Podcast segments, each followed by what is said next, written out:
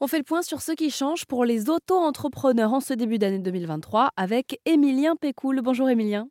Bonjour. Merci de nous apporter votre œil de vulgarisateur, d'expert pour RZN Radio. Vous avez donc euh, cofondé Super Indep à Lyon et vous accompagnez vos clients dans la création et la gestion de leur auto-entreprise. Euh, et la loi a donc évolué en ce début d'année 2023. Est-ce que vous pouvez nous, nous faire un topo, tout nous expliquer?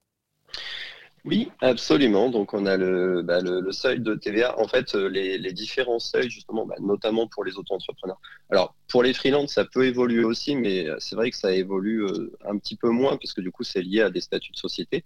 Donc il y a des évolutions, mais qui sont souvent moins, enfin, sont moins courantes que les évolutions effectivement de l'auto-entreprise.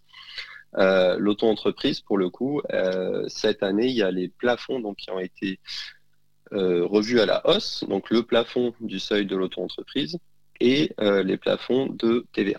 Donc tout ça, concrètement, qu'est-ce que ça veut dire?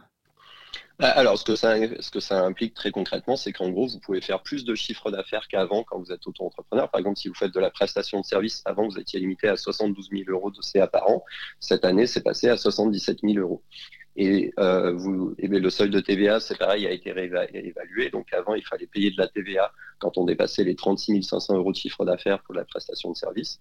Et ce seuil, il a été euh, réévalué à 39 100 euros là, à partir de janvier. Alors on parle très concret sur l'antenne d'Airzen Radio, non pas pour vous faire fuir, rassurez-vous, mais plutôt pour vous expliquer que des associations ou des entreprises comme euh, celle d'Emilien aident donc aujourd'hui les auto-entrepreneurs dans la création, la gestion de leurs projets. Et on approfondit le sujet sur airzen.fr. Merci beaucoup Emilien Pécoul. Merci, très bonne journée.